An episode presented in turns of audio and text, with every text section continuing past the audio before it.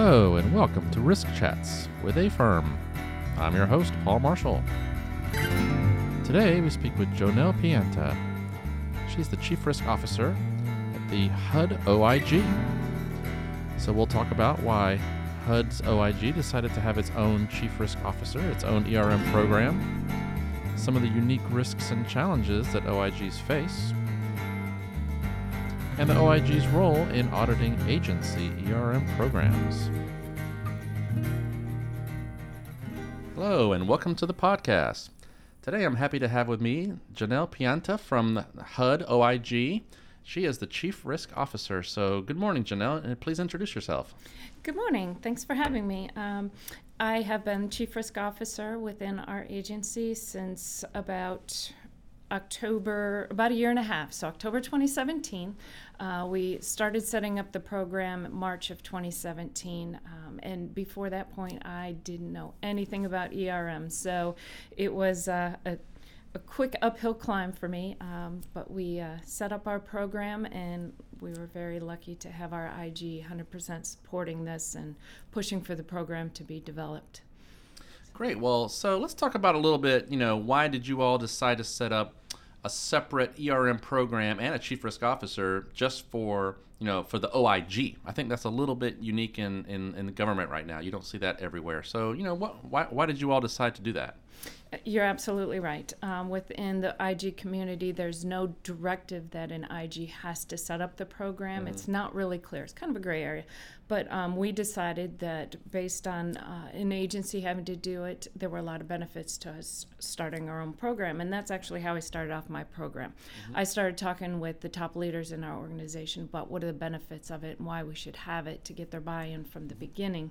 Um, but definitely, um, it, it's it, it was something that IG wanted to get moving and going on uh, for our agency to have that as experience when we go to look at their program.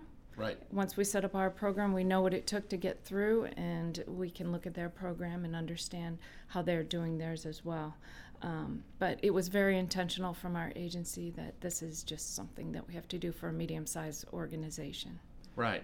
And, you know, when you were all setting up, I mean, what kind of guidance or things did you look for to, to set this up and to kind of your guiding principles, so to speak?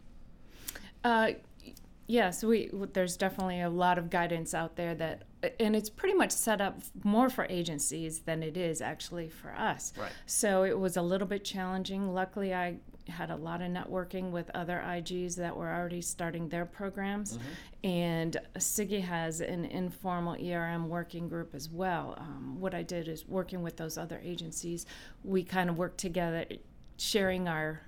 Um, how we developed our program, and it really gave me a lot of insight into the kind of th- challenges I would face so I could see them in advance and start building my program based on what they do and based on how our agency works. So within HUD OIG, we uh, have certain ways that we work, and I just kind of fit my whole framework around how we do things compared to where we needed to be. So, right. And I can I can honestly say we've had a couple reiterations since then. So as we try things out, we change them and update our our uh, framework so that it works for us. Right. Now, is that something you formally have written out and you know, kind of a, a document? You got a guiding document at your agency right now, uh, a HUD specific, you know, framework, or you kind of based on what's already out there for general guidance? Uh, we have our own framework that we developed for HUD OIG, and okay. then we have two revisions since. Oh, wow. Um, so let's go back to CIGIE. So everybody here knows this is the Council of the Inspectors General on Integrity and Efficiency. All right, I got that right. Good. You did. so uh, tell us a little bit more about this. It sounds like a great resource for uh, things like this, and you know, I, tell us a little bit about what they do as far as ERM is concerned, and maybe another couple initiatives.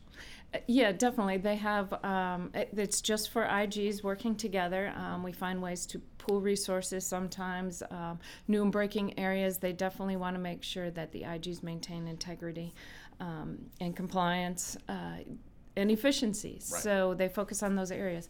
Uh, our ERM working group is an informal group. Um, when they set up a real working group, there's a lot of requirements and bars you have to hit. Mm-hmm. But for ours, uh, we pretty much are taking up a space right now on their web page. So I think any That are out there looking to start their program should reach out. Uh, but we're gonna we're working on some uh, guidance that we'll be able to put on the website. They're um, getting close to being ready to be published. One's just how to set up your program, mm. that framework. Uh, we have one that helps you understand how you will audit your agency when you get to that point. Yeah. Uh, there is also another one for small groups. Those are the only ones I'm thinking of right now.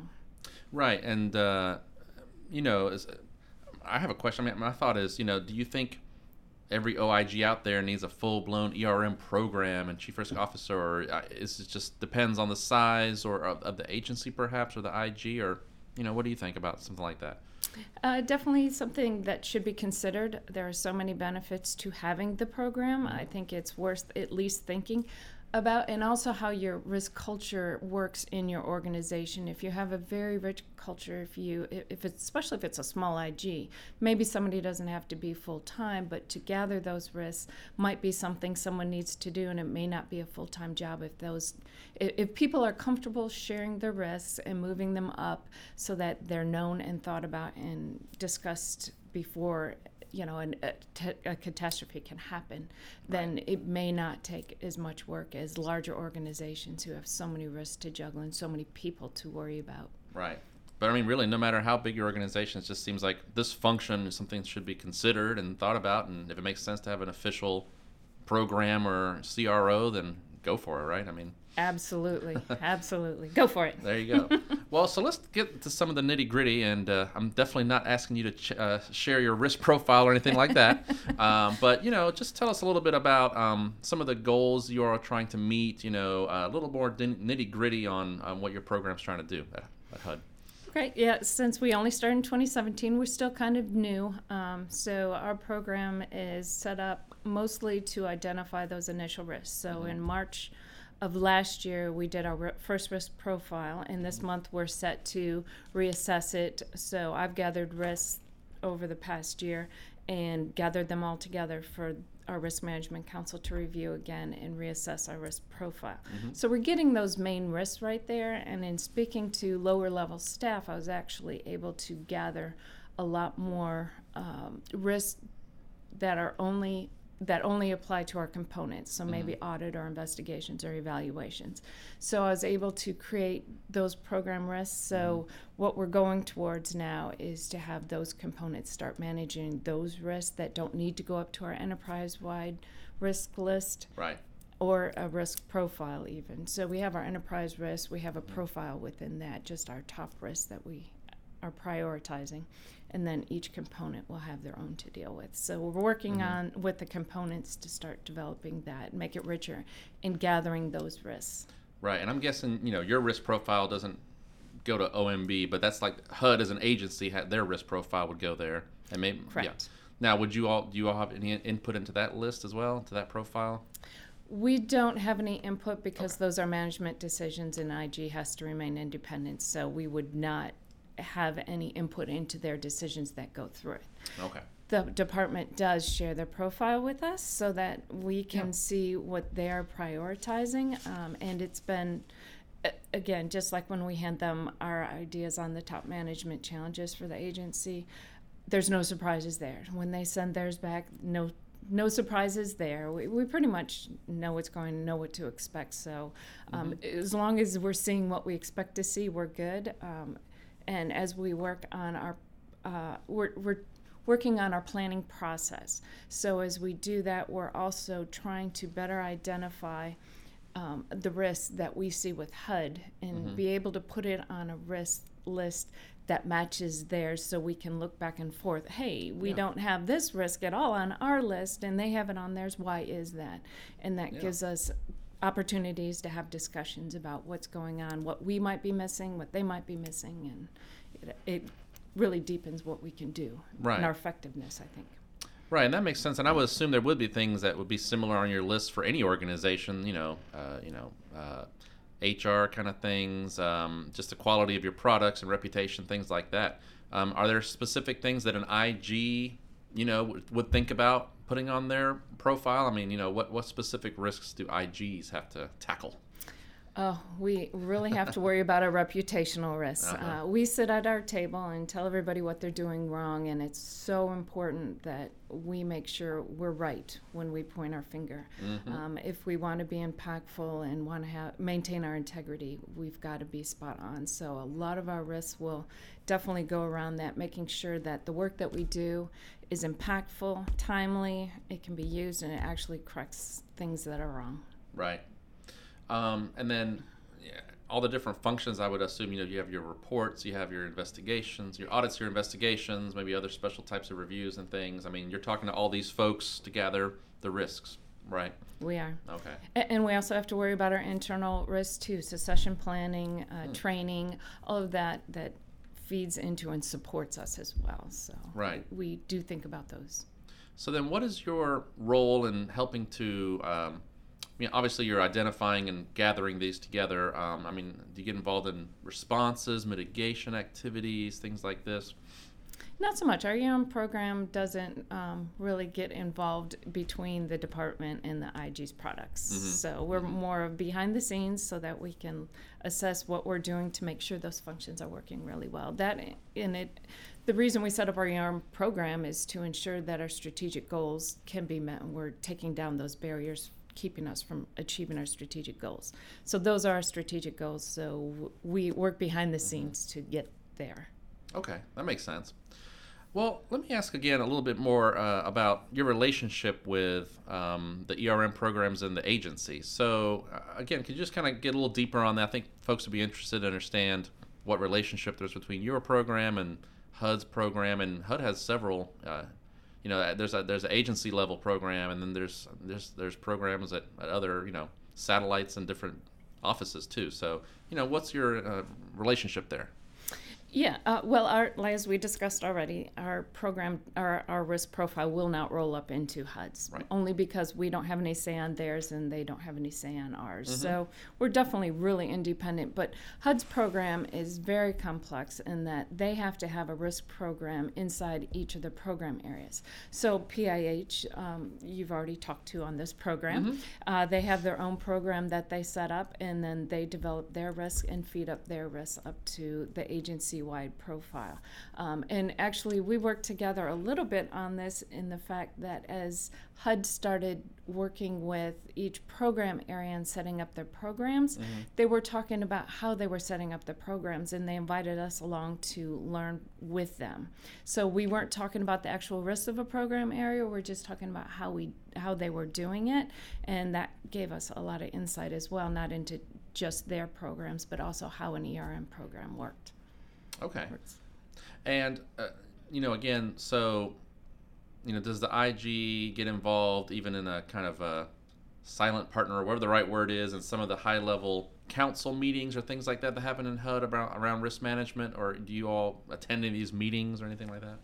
Uh, not at this point. Okay. Uh, definitely, as we start auditing the program, Mm-hmm. um, w- we at some point when HUD is ready uh, and they're ready to be audited, have everything in order, that we can actually have a say. Uh, uh, there's no sense going in early and saying, here's everything you're doing wrong when they haven't even got their whole program set up. So once they're ready to be audited, we're hoping that we can take a look at the profile, see where we might see something different, and have some kind of conversations.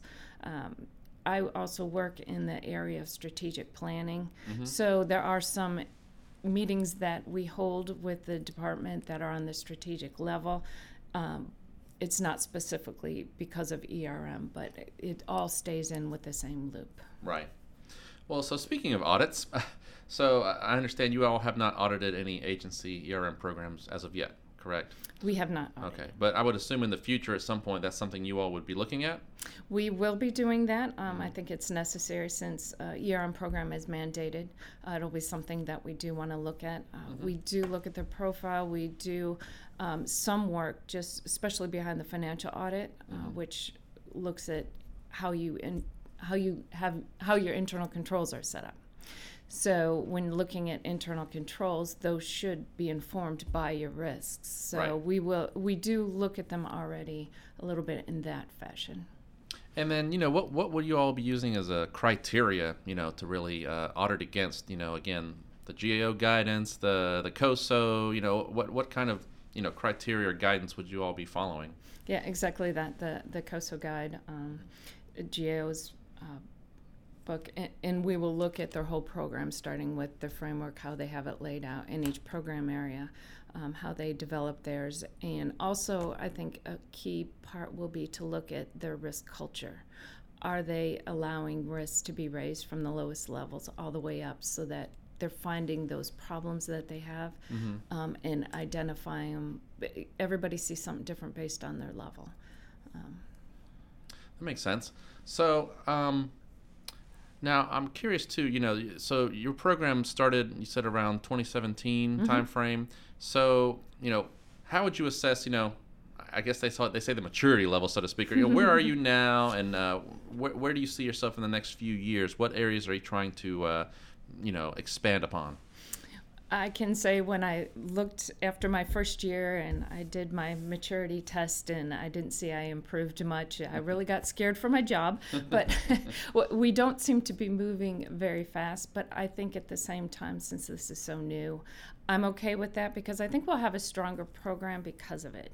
Uh, by being able to adjust the program to work through what we need to work through, we're going to build our culture strong enough so that it works. Um, as I said, without the culture and everybody raising the rest internally, which we're good in some places, but not every place, um, mm-hmm. that we still need to have um, tentacles out there to to catch those risks we might be missing.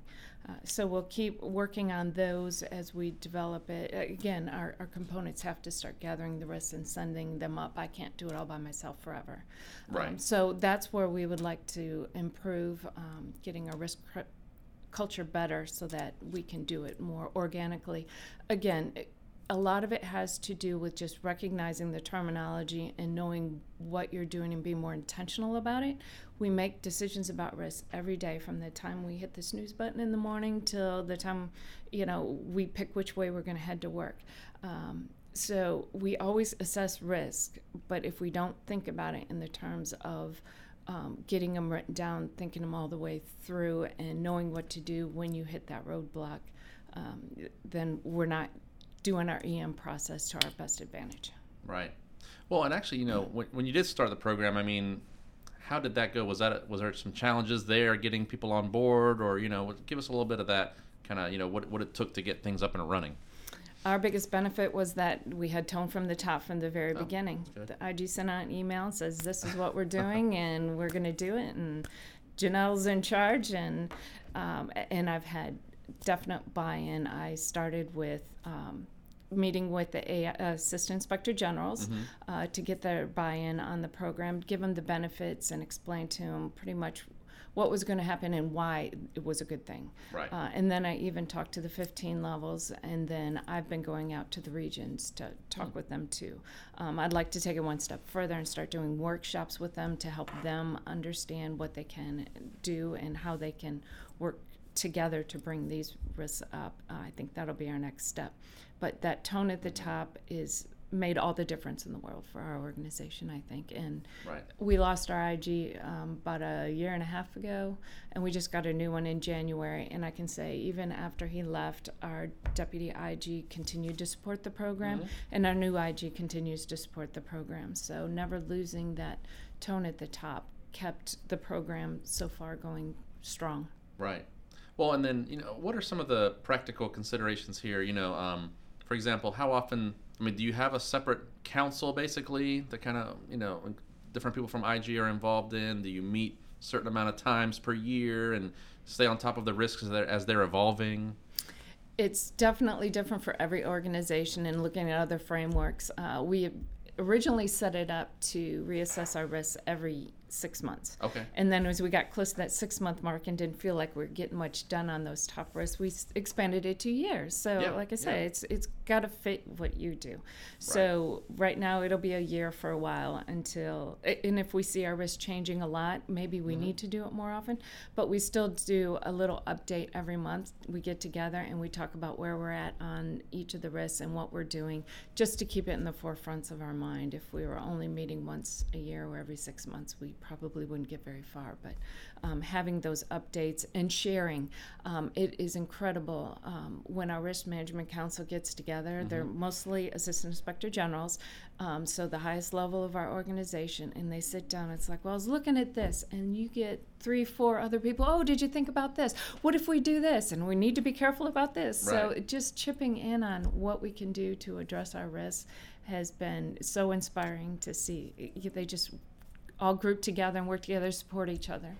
Well, along those lines, and I mean, I don't know if it's too early in the process yet for, for this, but I mean, are you starting to see some actual actions being taken because you've identified some risks, and let's say, you know, something simple as a vendor you use, or how you pay invoices, or some operational things, or even just how you do audit planning, and then say, this is a big risk, so we need to change how we do it let's do a new policy, let's do a new thing. Are you seeing these kinds of discrete actions starting to pop up a little bit? We are, and uh, a little bit here and there. Um, some things are easy to fix, some things are much bigger. Sure. Um, we've actually talked about getting a governance council to start managing and instead of just handing the same budget to every group each year mm-hmm. why not have a bigger group sit down and discuss here's the risks that are coming at us so yeah. that's one part of the program again to get maturity we have to look at our resources whether it's money or people right. and look at the work that we need to do and make our resources fit our work and what we need to accomplish and not the other way around